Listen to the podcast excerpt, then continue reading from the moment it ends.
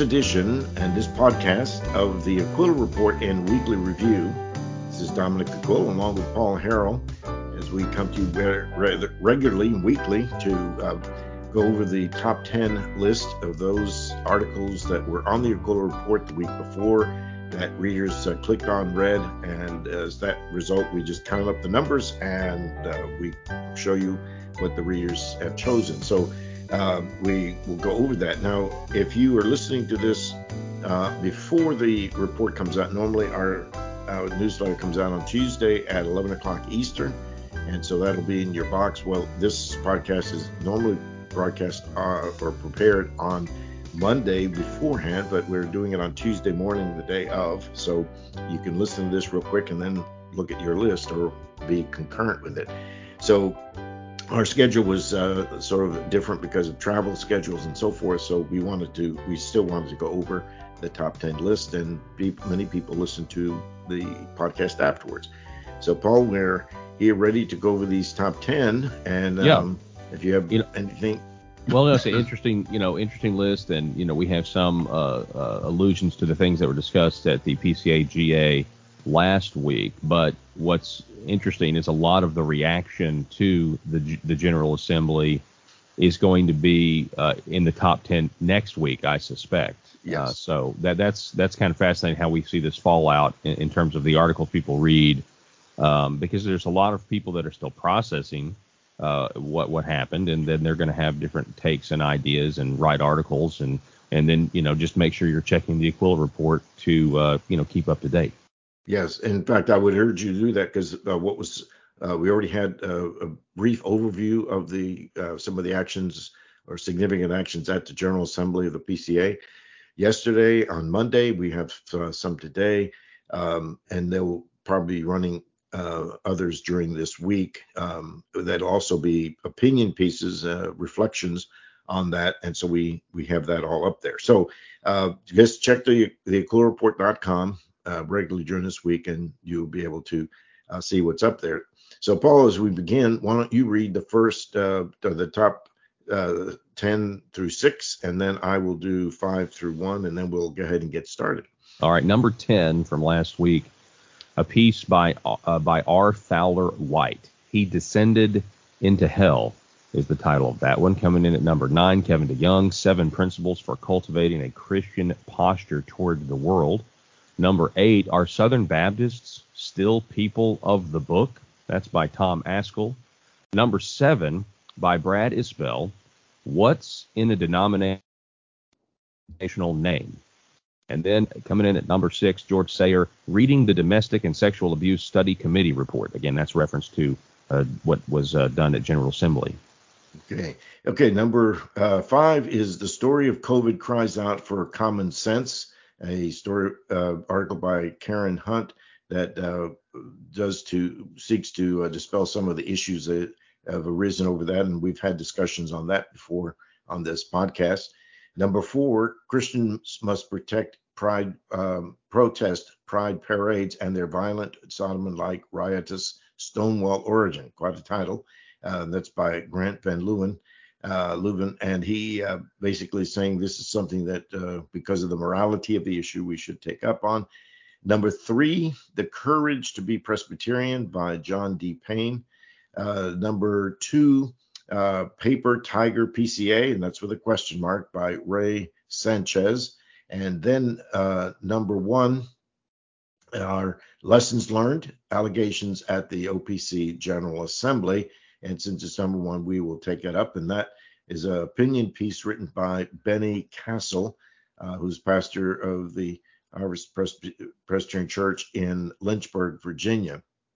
And this piece basically, if you recall from last week, if you read the Aquila report uh, or other publications for that matter, uh, one of the things that uh, came out during the meeting of the General Assembly of the Orthodox Presbyterian Church was that there were allegations that presented during the meeting, and it was announced by the moderator that they'd been informed that uh, some members of the OPC assembly had made uh, disparaging remarks and racist remarks.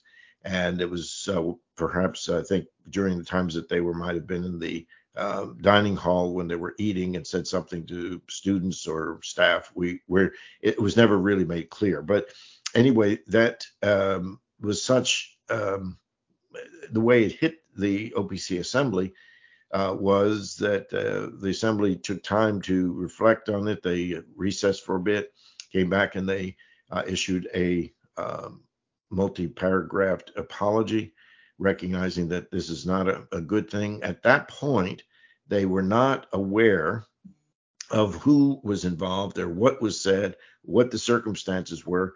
But if they didn't do that, they uh, the threat was that the Eastern University uh, authorities, the campus that we're meeting on in St. David's, Pennsylvania, would uh, have to ask them to leave the campus, which would have uh, been a costly thing as far as the meeting. So um, the, after the fact, found out that it the allegations weren't as deeply serious as or serious, I should say, not even deeply as they were, and so uh, the the OPC put out a, a, statement. We had it in the Aquila report, ran the whole thing last week, and in fact, it was part of the top ten.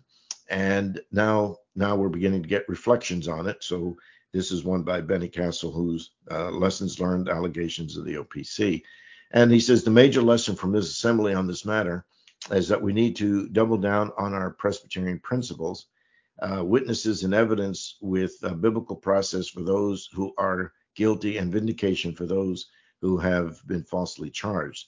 This was has always been the Presbyterian way, and it's uh, duly, uh, doubly necessary in the negative world. By negative world, it's using that sort of a, a, a phrase that's coming has come out of a phraseology that um, Aaron Renn uh, has talked about the different times in our last 50, 60 years that the Christianity was seen positively, then it was neutral, and then now we're in the negative phase.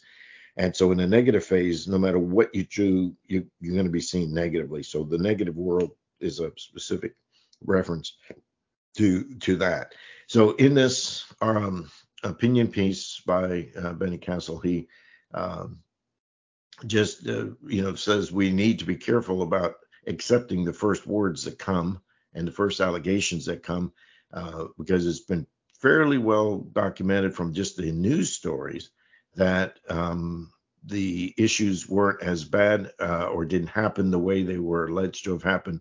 And uh, but it did create a great deal of uh, angst and stirring up of the uh, OPC General Assembly.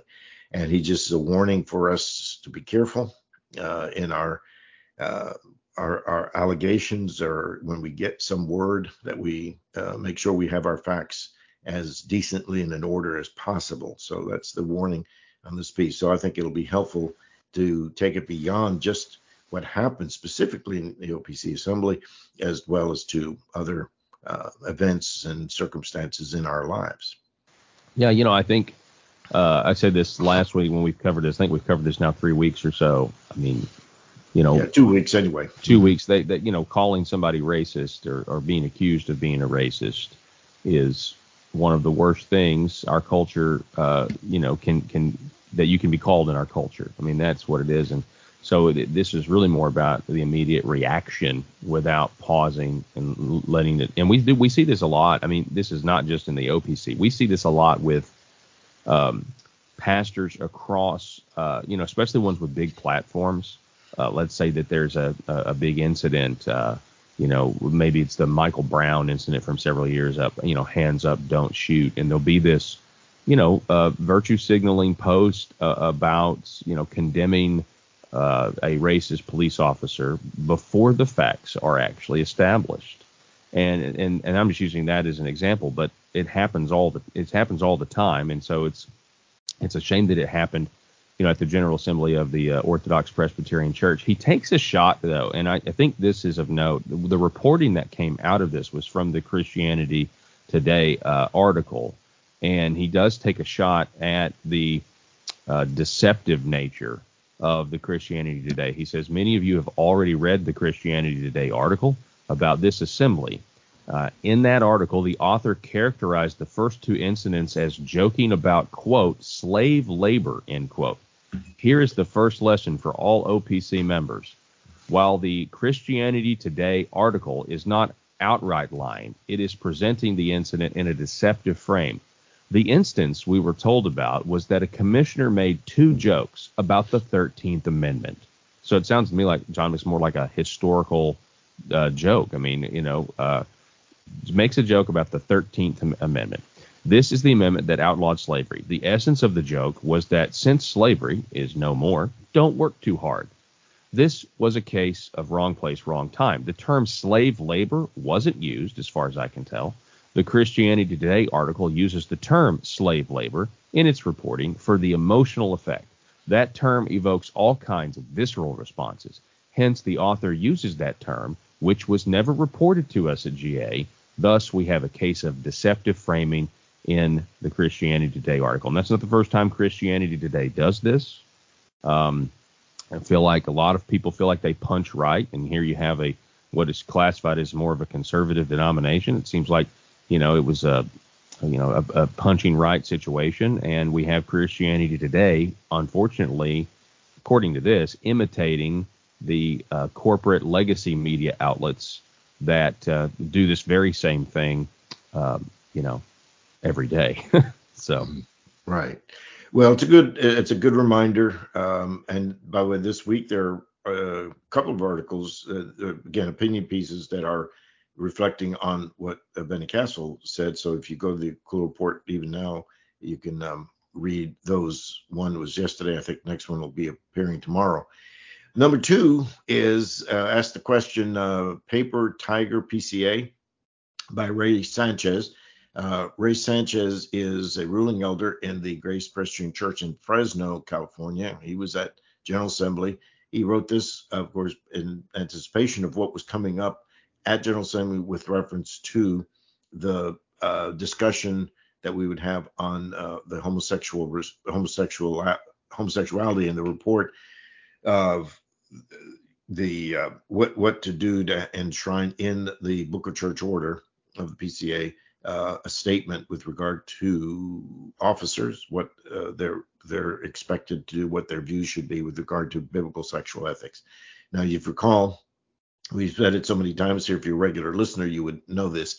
Uh, that we had two overtures last year, what we called for shorthand phrases, uh, Overture 23 and then Overture um, uh, 37 and both of them dealt with this. One was very uh, dealt 23 dealt with more the principled side of it, to 37 more the application, and neither of them received the two thirds uh, vote of the uh, of the presbyteries necessary. So it was going up, and so before General Assembly, uh, Ray Sanchez wrote this article says that uh, my use of paper tiger when describing the PCA is slightly different than the standard definition.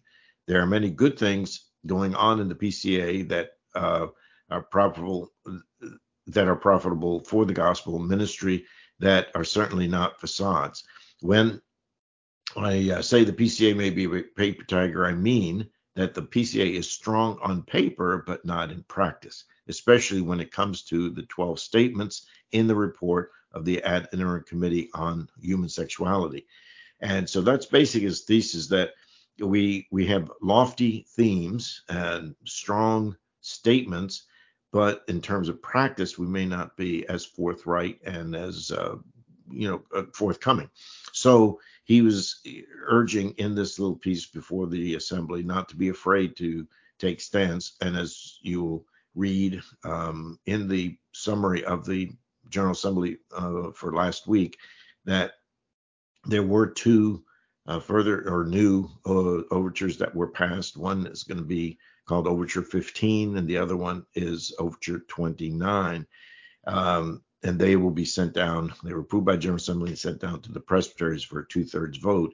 And we'll say more about those next week when you have uh, you'll have them in front of you, and we'll be able to look at that. But they're already on site at theaquilareport.com if you want to get a head start um, and uh, let's see what they are. But anyway, in this case, um, Elder Sanchez is uh, just exhorting the PCA not to be afraid of being for, uh, straightforward biblical, straightforwardly biblical in language, um, and to lay out clearly what we believe the Scripture says with regard to uh, human sexuality, and that we follow uh, forth our witness in the world by being straightforward. I think you'll find that uh, the two overtures uh, do fulfill what uh, Elder Sanchez here was talking about. So we'll, you know, you'll have time to read it and make that decision well, I mean, well. Especially yeah. Overture 15.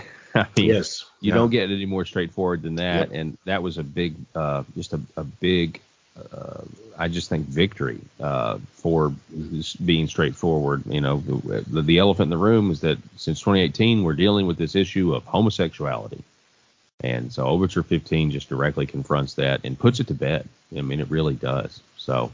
Yeah, um, it does, and it'll be it'll be a tough sell, but I think it's something that uh, having debated it over the last couple of years and tried different kinds of wording, that we may have the two overtures now that um, affirm one another and are clearly drafted and and well, absolutely, absolutely. I yeah. I think you know my just I know we'll get into this next week too, but I mean I don't know how you vote against Overture 15 and explain that to your congregation back home. I mean yeah. I I just I don't under that's gonna you talk about a tough sell that's a tough sell. And yep. to the point where I kind of was even speculating that some who voted against approving the minority report on Overture 15 might not vote that way when they go to their presbyteries. They may, in fact, vote for it. Right, exactly. Okay, number three is uh, another opinion piece by John Payne, who's pastor of the Christ Church Presbyterian in uh, Charleston, uh, South Carolina. The Courage to be Presbyterian uh, he's ended up with by saying, with the hearts full of love for God and each other, let's seek the peace and holiness of the church and show the courage of our Presbyterian convictions. And so in this, uh, Dr. Payne is um, uh, basically, you know, just lays out some ideas, notions about the church having to be strong. And in our case, what does it mean to be Presbyterian? And it means that we're uh, historically a confessional church that we rely greatly on what the Bible has to say, how the Bible then is uh, interpreted uh, by uh, and contained, it's you know exposited in the uh, catechisms and the confession. So the phrase, one quote here, the temptation for the church to broker God's truth for the sake of ecclesiastical unity and cultural acceptance is a perennial one. The evangelical world has already made uh, that uh, that deal. It is disgraceful, but we must uh, we must not. My uh, fellow elders in the Presbyterian Church in America, we must firmly resist the temptation to negotiate biblical fidelity and confessional integrity. The corrosion of orthodoxy often begins with the pursuit of counterfeit unity. Uh, true biblical unity, however, is always founded upon the unadulterated truth of Scripture. And it's in that thread and theme that uh, Dr. Payne talks about the importance of the credibility of being Presbyterians and how the truth of our confessions, understanding Scripture, will help us to uh, walk the straight and narrow and make decisions that are be helpful for the life of the church. So that goes along with the paper tiger idea, just uh, uses different language, I think. So uh, another article that uh, I think was heated, uh, followed uh, at the General Assembly. Yeah. Yeah, you know, he mentions the book of Hebrews a lot here, um, and then he uh, writes, Some in the church were like distance runners who had wandered off course. They were lost, slumped over with spiritual exhaustion, hands hanging down, and knees devoid of strength. They were unsteady, accommodating error for the sake of unity and peace uh, it's a really good article, uh, folks. Y'all need to take a look. Good. Number four is an article by Grant Van Leuven. Christians must protest pride parades and their violent, Sodom like, riotous Stonewall origin. Now, it's quite a mouthful for a title, and it has a number of uh, historical things that are in there. Of course, the first one would be that Stonewall origin. Uh, the section of um, Soho in New York City was the riots of 1969, uh, where it was a heavily um, homosexual area. And there was an attack on that. There was a riot that came as a result of that, where they said we're not going to take it anymore, and that uh, they burned down some buildings and uh, there was some fires. And anyway, that was the beginning, sort of, of the public movement within our culture to find a way to make homosexuality uh, more agreeable and mainstream. And uh, though that's when it all began, and now we we are where we are. Now, what uh, Grant Van Leuven is saying is that Christians must uh, stand up against these things because, as we know that now they've taken over the whole month of June as Pride Month, uh, celebrating that lifestyle and what appears to be decadent. Uh, it uh, no holds barred that you can do whatever in terms of how you dress. The uh, drag queens uh, teaching children in school and uh, kindergarten and reading books to them, that kind of thing. And so he is just calling on Christians to be more assertive, uh, to not allow that uh, the uh, uh, homosexual practices and principles to get embedded into the cultural mainstream. Uh, and we need to stand up against it. And it's a sort of a hard hitting piece, probably um, more than um, we're used to thinking that uh, we need to, you know, be helpful. And, you know, as Christians, we need to, you know, speak with care and love, but at the same time be very firm in what we're uh, doing. So um, apparently, people, readers liked it, so it was number four on our list. Yeah, you know, we haven't even mentioned uh, the. I mean, we're gonna. I'm gonna mention the slippery slope here, but I'm gonna mention it in terms of uh, we we may have at least culturally the, the, the Roe versus Wade decision, Roe versus Wade being overturned, uh, maybe the sliding has momentarily stopped. I don't know for how long, but um, Pride Month not really working out too well for the uh, those who are, are full of pride, um, and I, I, just you know I just praise God for for this blessing that uh, this this terrible precedent has been overturned. It's been a long time coming. I never thought I would see it in my lifetime.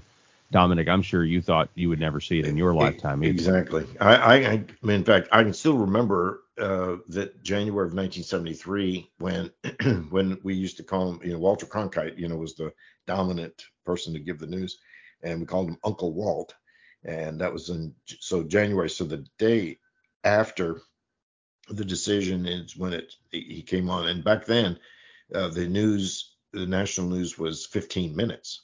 Uh, shows you, I'm really showing my age at this point. Um, and remember, they were a big deal of going to 30 minutes, and everyone's wondered if they'd keep everyone's attention for 30 minutes. And now we have wall to wall, you know, news uh, blocks. But um, I remember reading, uh, hearing that, and I didn't even know that there was a case going on because back then uh, evangelicals were not that engaged in culture, that aware. And I wasn't aware that this thing was making its way up to the Supreme Court. So when it came up, I shook my head, and after I put the kids to bed, I had my office in the home at that time. I was planning a church, and I, I went to my office and I jotted down some notes, uh, basic little outline to write a letter to the editor of the Richmond Time Dispatch. And so the next morning when I got up, I filled in and mailed it. Back in those days, you had to mail it, you had to put a stamp on it, and uh, it. And the Times Dispatch ran the uh, um, letter uh, that I had there, and so that uh, that is how I got involved in what was then a very very small and nascent. Uh, uh, pro-life movement. What even called pro-life is just uh, your, you know, again anti-abortion. So uh, so I remember that uh, one of the things that I said was that, so you need to mark, uh, by the way, you used the word uh, slippery slope. You had to mark when we did that. So that was early on in our fifth article. I, I don't know. yeah, yeah. And, um, and, and uh, so the, uh, I remember saying I had just learned the word denigrate and I said, this is the beginning of the denigration of culture. And I think we said, and we're going down a slippery slope. Um, and that was that was not used that frequently in 1973. And uh, so, uh, and that definitely happened. And so I became involved in the uh, pro-life movement at different levels and different ways. Anyway, this um, uh, you know story is just you, the just our need to be aware of um, how we need to stand firm on what is biblical true and how we go about doing it because that's going to be important as well. Yeah, I also think, you know, of note, uh, I just follow, I, I, know what Francis Schaeffer said in his series, How Should We Then Live, in his book. And by the way, if you've never seen the actual video uh, series of how how we should then live, Francis Schaeffer has these knee high socks on. He's walking through these countries in Europe. It's a sight to see, but it's really good. Um, but he said the Christian consensus was gone, was lost in 73, that it was over because of the Roe versus Wade decision. And now that it's been reversed, and then yesterday we get this ruling where you know pray, the the coach is allowed to pray in, in at a school um, and the Supreme Court side.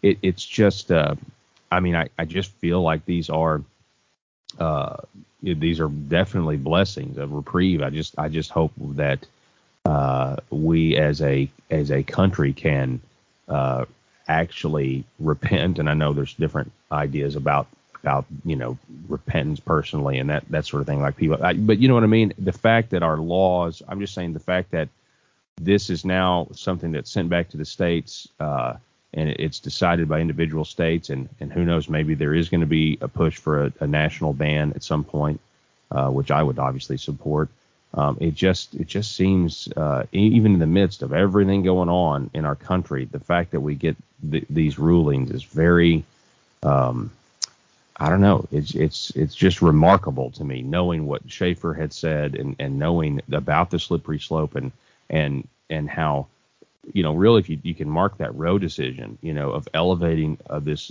elevating a woman almost to a, an idolatry like level. And we have seen where that's played out to where now you know we have we've we uh, in my opinion have, have put uh, put a, you know the woman in, in the place that they're not designed for. And we don't even know what a woman is, right? We don't even know what a woman is, and and just look how, and I think that stems back from not being able to tell what a what a what a baby is. We don't want to admit what a baby is, so we don't even know what a woman is. You know. Yeah. Well, um, one of the uh, statements that was said was the that all of a sudden with this Supreme Court decision, all of a sudden everyone understands what a woman is because she's the only one that can really be a true. person. That's yeah. true. And they, they they righted that in a way. Yeah, an mm-hmm. official government statement. Yeah. Yeah. So okay, number five takes us back to a story uh, uh, dealing with COVID, and uh, as we've said on this podcast and the articles that we've dealt with, that the COVID incident, even after COVID is really really gone, we're still going to be living in the mm, shadow, uh, the reality of what took place as we evaluate and assess uh, happening. This is one of those articles uh, that was done and written by Karen Hunt in the American Greatness. The uh, story of COVID cries out for common sense. Uh, from Luxor to Los Angeles, how I was able to dispel the lies with common sense, and you can too. Uh, so Karen Hunt says, when I when the pandemic struck, I was living in Luxor, Egypt, which is way down in Upper Egypt, uh, and that's where most of the, by the way, all the most of the uh, pyramids are in Egypt. Most think it's around Cairo. Cairo just has about three or four, uh, but it's on Luxor that's really the Valley of the Pharaohs. Uh, I had started the first boxing club for girls at the West Bank and had hoped to start writing a program connecting kids in Luxor with kids in Los Angeles. And then mysteriously, this mysterious illness called COVID 19 appeared and the programs fizzled, fizzled out and so um, in it, um, she says that uh, being at, at, a distance, she goes on gives some anecdotal illustrations. Uh, she had, um, you know, said that it just didn't sound right. Uh, you know, I'd been raised by God-fearing parents to have a healthy skepticism of the media and government, but nothing had prepared me for the lies and manipulations that became a story of the the story of COVID. Uh, stories are the most powerful force we have, either to uh, solidified beliefs or to change them. Uh, from my vantage point in Luxor, I was able to see the big picture without being engulfed in it. I noticed how every story popping up on my newsfeed parroted uh, state propaganda. In the 1980s, I lived in Yugoslavia under communism, and coordinated, almost hypnotic uh, repetitiveness of the media was beginning to look eerily familiar. Now, whether or not all that Karen Hunt says here is or not, um, the this issue of COVID, and we've discussed it here on the Aquila Report and Weekly Review, uh, has created a great schism, uh, clashes in the church. People have fallen out of the church on both sides, uh, either side of this issue. And so here's an article just says, um, you know, we need to be careful about how we uh, put together uh, things and how we pay attention to what uh, the government says and how they promote uh, things, especially um, uh, this, or you know, a matter of um, a pandemic. And I think it's just a reflective, and it's going to be uh, many articles are going to be like this, reflecting back. Did it have to be this way and that way? And I think we're just beginning to get enough. This is the first of many, many articles uh, taking a different position in terms of evaluation. And so, Paul, I think um, it's a learning curve for all of us here, and uh, I think this is mm. you know helpful article with regard oh, to yeah. that because of I mean it really did. The church was uh, seriously uh, wounded uh, by this, no matter which position anyone was taking. Oh, absolutely, and and, and this is a great piece in the post mortem of what do we do the next time. That, that's that's that's the benefit of, of articles like this to to make sure we don't make the same mistakes. And we may not agree on what those mistakes are. I think people know what I think, but um, we just need to use this to to make hopefully wiser uh, uh, wiser decisions the next time. Yeah, good article on that regard to just help us to you know assess things, uh, get the information that's necessary. Okay, um, now we come now to um, the um, number uh, six, and that is uh, by George Sayer, who is pastor of the Meadowview uh, Presbyterian Church (PCA) in uh, in Lexington, uh, North Carolina, reading the Domestic and Sexual Abuse Study Committee report. Uh, the PCA directed a committee a, number of years ago on uh, domestic and sexual abuse because of its growing problems in uh, other churches and other places. And so we thought we need to get ahead of this thing and give, you know, clear direction and conscious direction. So the report has been published. The uh, if you want to read it, it's uh, the hyperlinked in this article. And we had a at General Assembly uh, about an hour and a half presentation by the committee of the various facets, chapters, and uh, uh, innuendos that was very well received by the General Assembly. And I think it'll be helpful to the life of the church, so we're not live, working and walking in the dark uh, with regard to what is happening, how things can happen, and how do we go about handling it as the issues rise up. But it so George uh, Sayer a pastor, uh, shows uh, mostly a, a, very positive fee appreciation, a couple of uh, comments, but um, but mostly for the most part, it's something that he fi- has found uh, helpful. So he says the Presbyterian Church in America's ad interim committee on domestic abuse and sexual abuse, and it's now DASA DASA. We put everything in an initial, you know, just like the military does. Recently released its report to be presented at the 49th General Assembly later this month, which was last week. Given everything that has gone on in the news and online and other denominations releasing reports of abuse in their ranks, there has been much confusion over the PCA dominant, dominant document, uh, what it is, what it's not, and what place does it uh, have within our uh, polity. So first he says what it is not. It is not an analysis of investigation of allegations in the PCA. That's not a part of that uh, report. It is not binding on PCA churches in any way, and it's not going to be either approved or adopted. Uh, the PCA receives reports, it doesn't approve or adopt them, but they're make them available to the churches for their study and review. So it's uh, he just says it's you know deals it's both uh, biblical and confessional. It deals with both the body as well as the soul. It deals with handling um, you know different different parts of scripture uh, some case by case guidance with some uh, anecdotal illustrations and it presents uh, gospel hope. So there are a number of good things about it. So this is a document that uh, I think uh, be wise for uh, PCA members to read, and definitely it should be something that our sessions and diaconates ought to uh, engage, involve them. There, with the the more this is happening in culture where there's domestic and sexual abuse on different levels within families or and and schools and other places that we just need to be aware to set put up the protections that are necessary in the life of the church. It's uh, the church is not excluded uh, from these kinds of things happening within its gates, and we need to be aware of that. So uh, it's a very good report that um, Pastor Sayer uh, commends to us.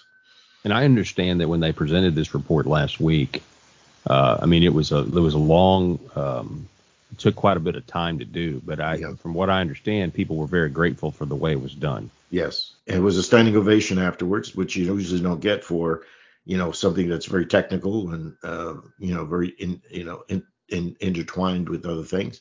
So uh, you know we commend the commission the committee for its diligent and it's available uh, for everyone to read online. So um, let's let's take advantage of it because of all places the church believes in the uh, you know we're Calvinist and believe in total depravity and if something can go wrong it probably will because sin is always meddling in our lives and uh, it manifests itself in different ways including uh, sexual uh, issues so uh, commend that sex, uh, sexual abuse um, domestic, just the abuse document, probably the best way to put it. Okay, number seven is opinion piece by Brad Isbell. Uh, what is a in a denominational name?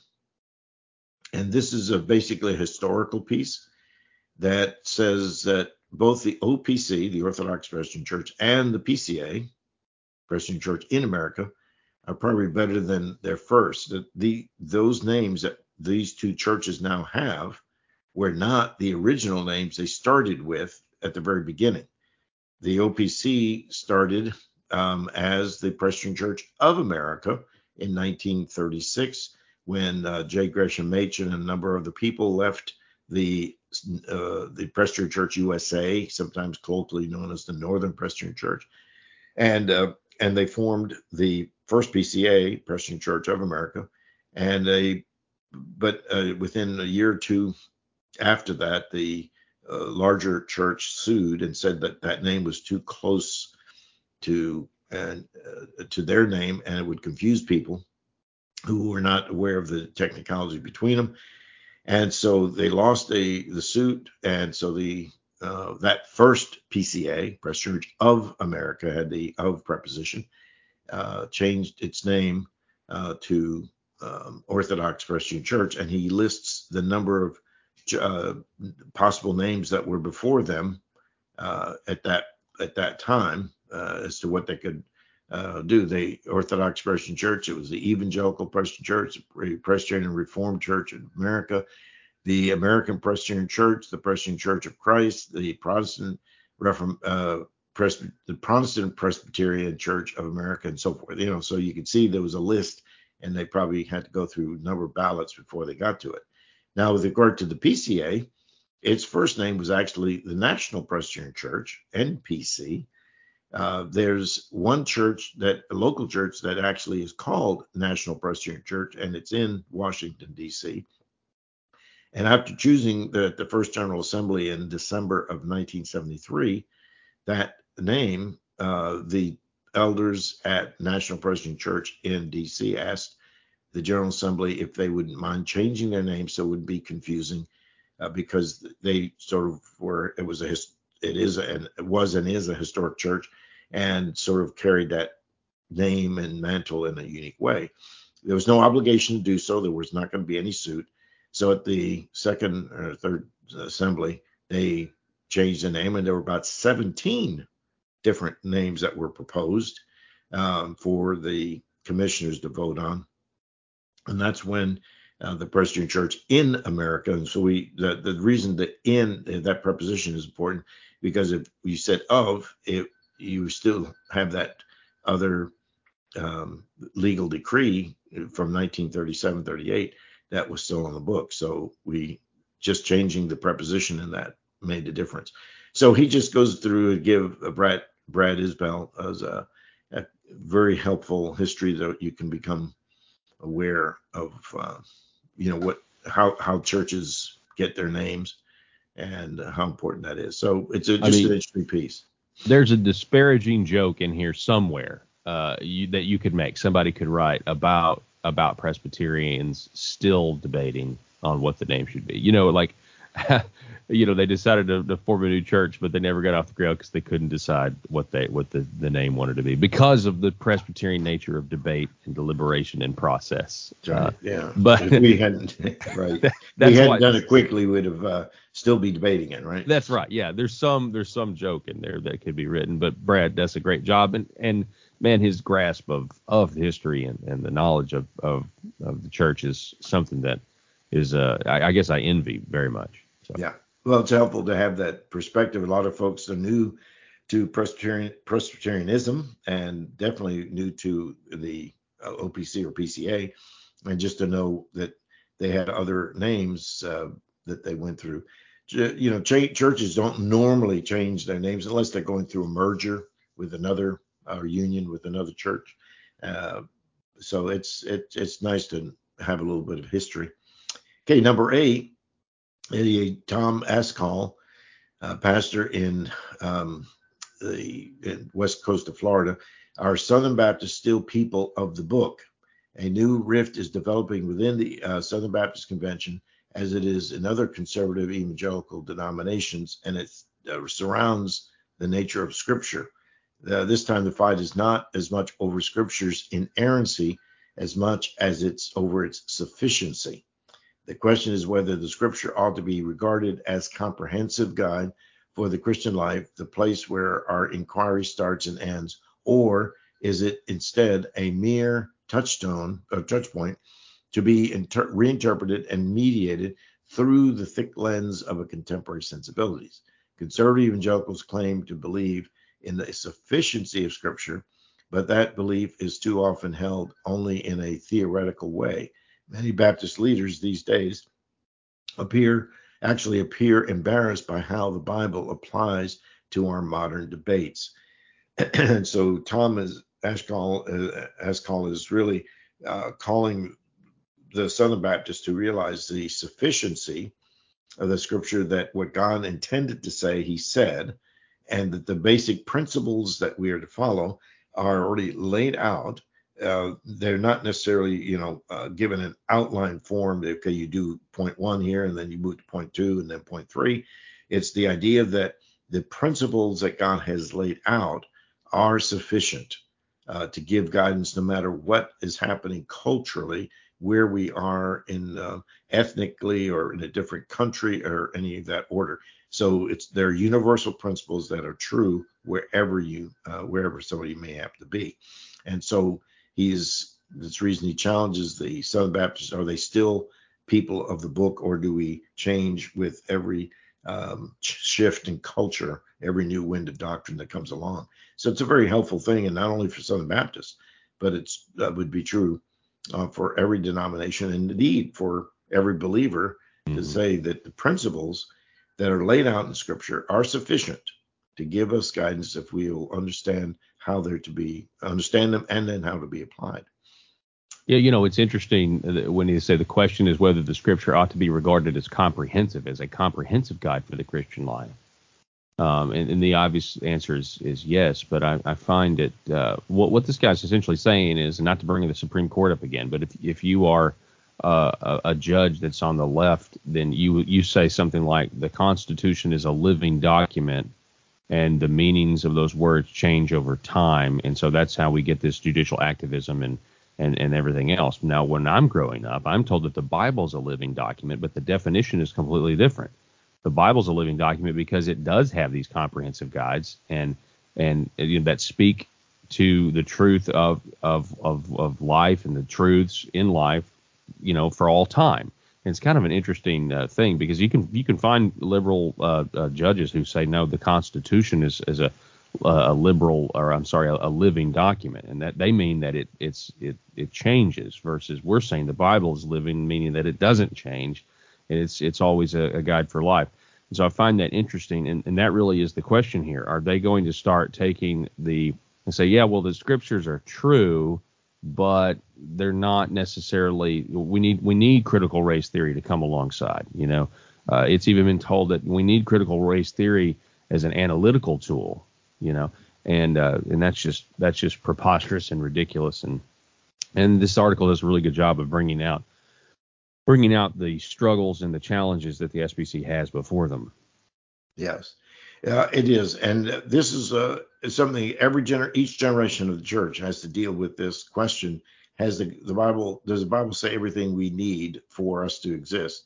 And I, I believe so, and that's the reason we call it the sufficiency. Uh, and that again, if you see it principally, it does apply in a beautiful way. Now the uh, eighth um, article, the um, let me see, is that the eighth? The no, this ninth article now we come to uh, uh, is written by Kevin DeYoung, and it's entitled "The Seven Principles for Cultivating a Christian Posture Toward the World."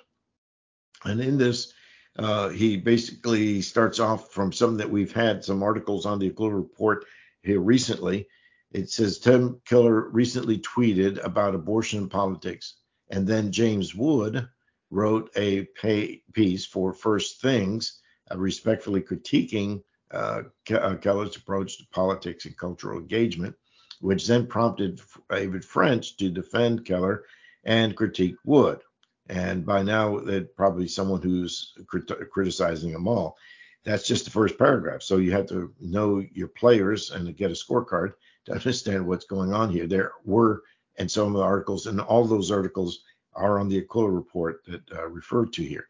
Rather than responding to specific arguments in particular, Kevin says, I'd like to zoom out and ask a broader question. What should the Christian's posture be to a hostile world? Uh, not surprisingly, the question does not allow for a simple answer. The message and model of the New Testament cannot be reduced to a single attitude or strategy, but there are important lessons.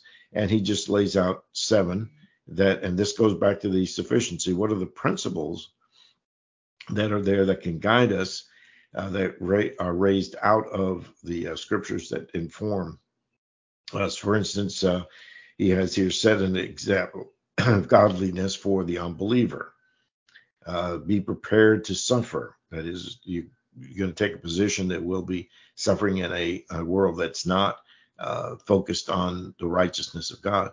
Uh, build attractive bridges to welcome the curious in. So if they have questions, it will be able to answer them. Build sturdy walls to keep false teachers out and false teachings out. Uh, do not think that one size fits all.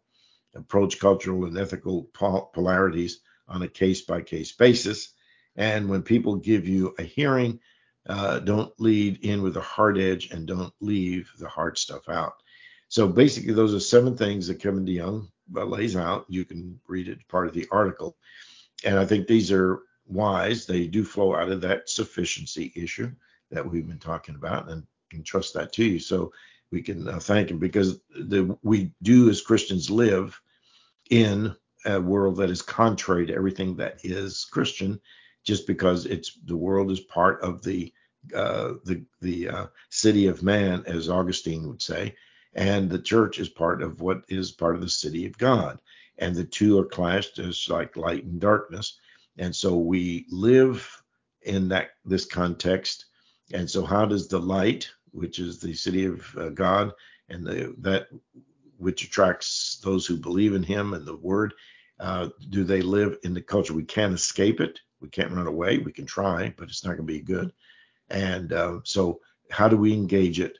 Light in, in infecting and infusing itself in uh, in the darkness. So it's very helpful uh, article by Kevin DeYoung. And I will just add, very well said, Dominic. I, w- I would just add that if you're if you're not up to speed on the Tim Keller, James Woods, uh, James Wood, David French, back and forth, those articles are hyperlinked uh, in this Kevin DeYoung piece. Yeah, Right.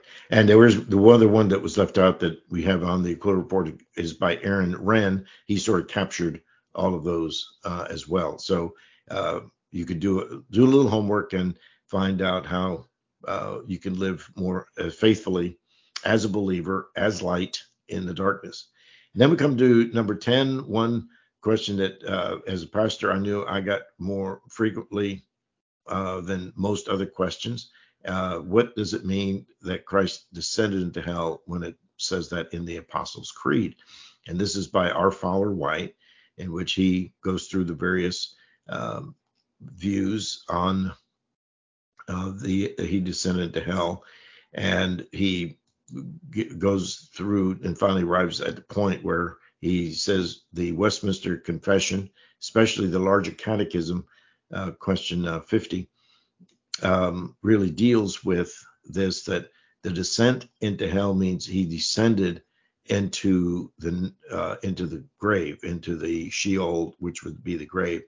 And unfortunately, the word translated then at that point, hell, uh, opened up the whole can of worms with reference to Jesus get off the cross when he was uh, in, instead of immediately going to his Father in spirit, he went into the nether world and preached to those who were already dead or the Old Testament people, uh, which is something that the Reform view anyway does not accept.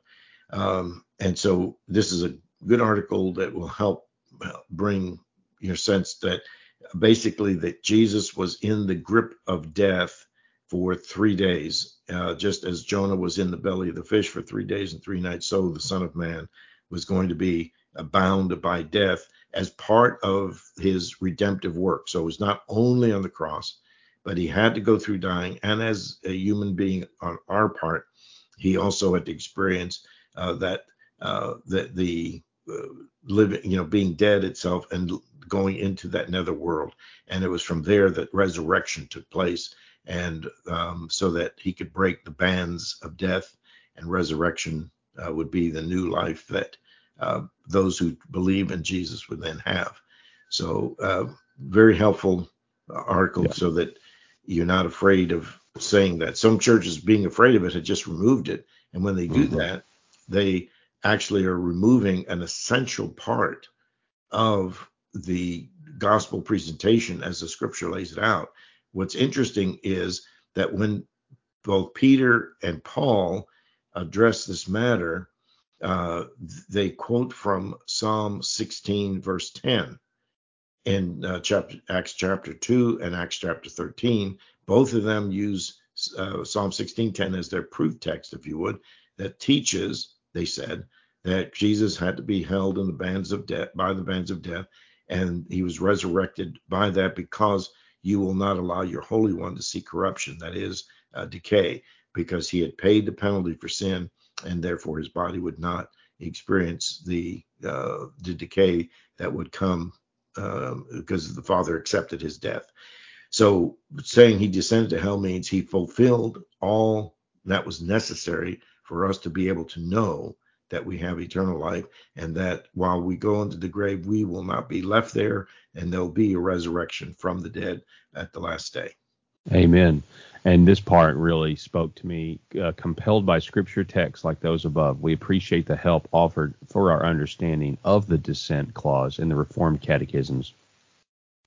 Uh, Heidelberg and Westminster. Heidelberg instructs us why the Creed adds the clause, He descended into hell, in, in these words to assure me during attacks of deepest dread and temptation that Christ my Lord, by suffering unspeakable anguish, pain, and terror of soul on the cross, but also earlier has delivered me from hellish anguish and torment. Mm-hmm. Really, really good and encouraging words. Yes. Well, that's the uh, t- top 10 list for this week of August, uh, June uh, 28. The, in fact, in a few minutes, and you will receive the newsletter for this week. And now that you've listened to this and you read the articles, you'll be able to uh, enjoy them hopefully a little bit more.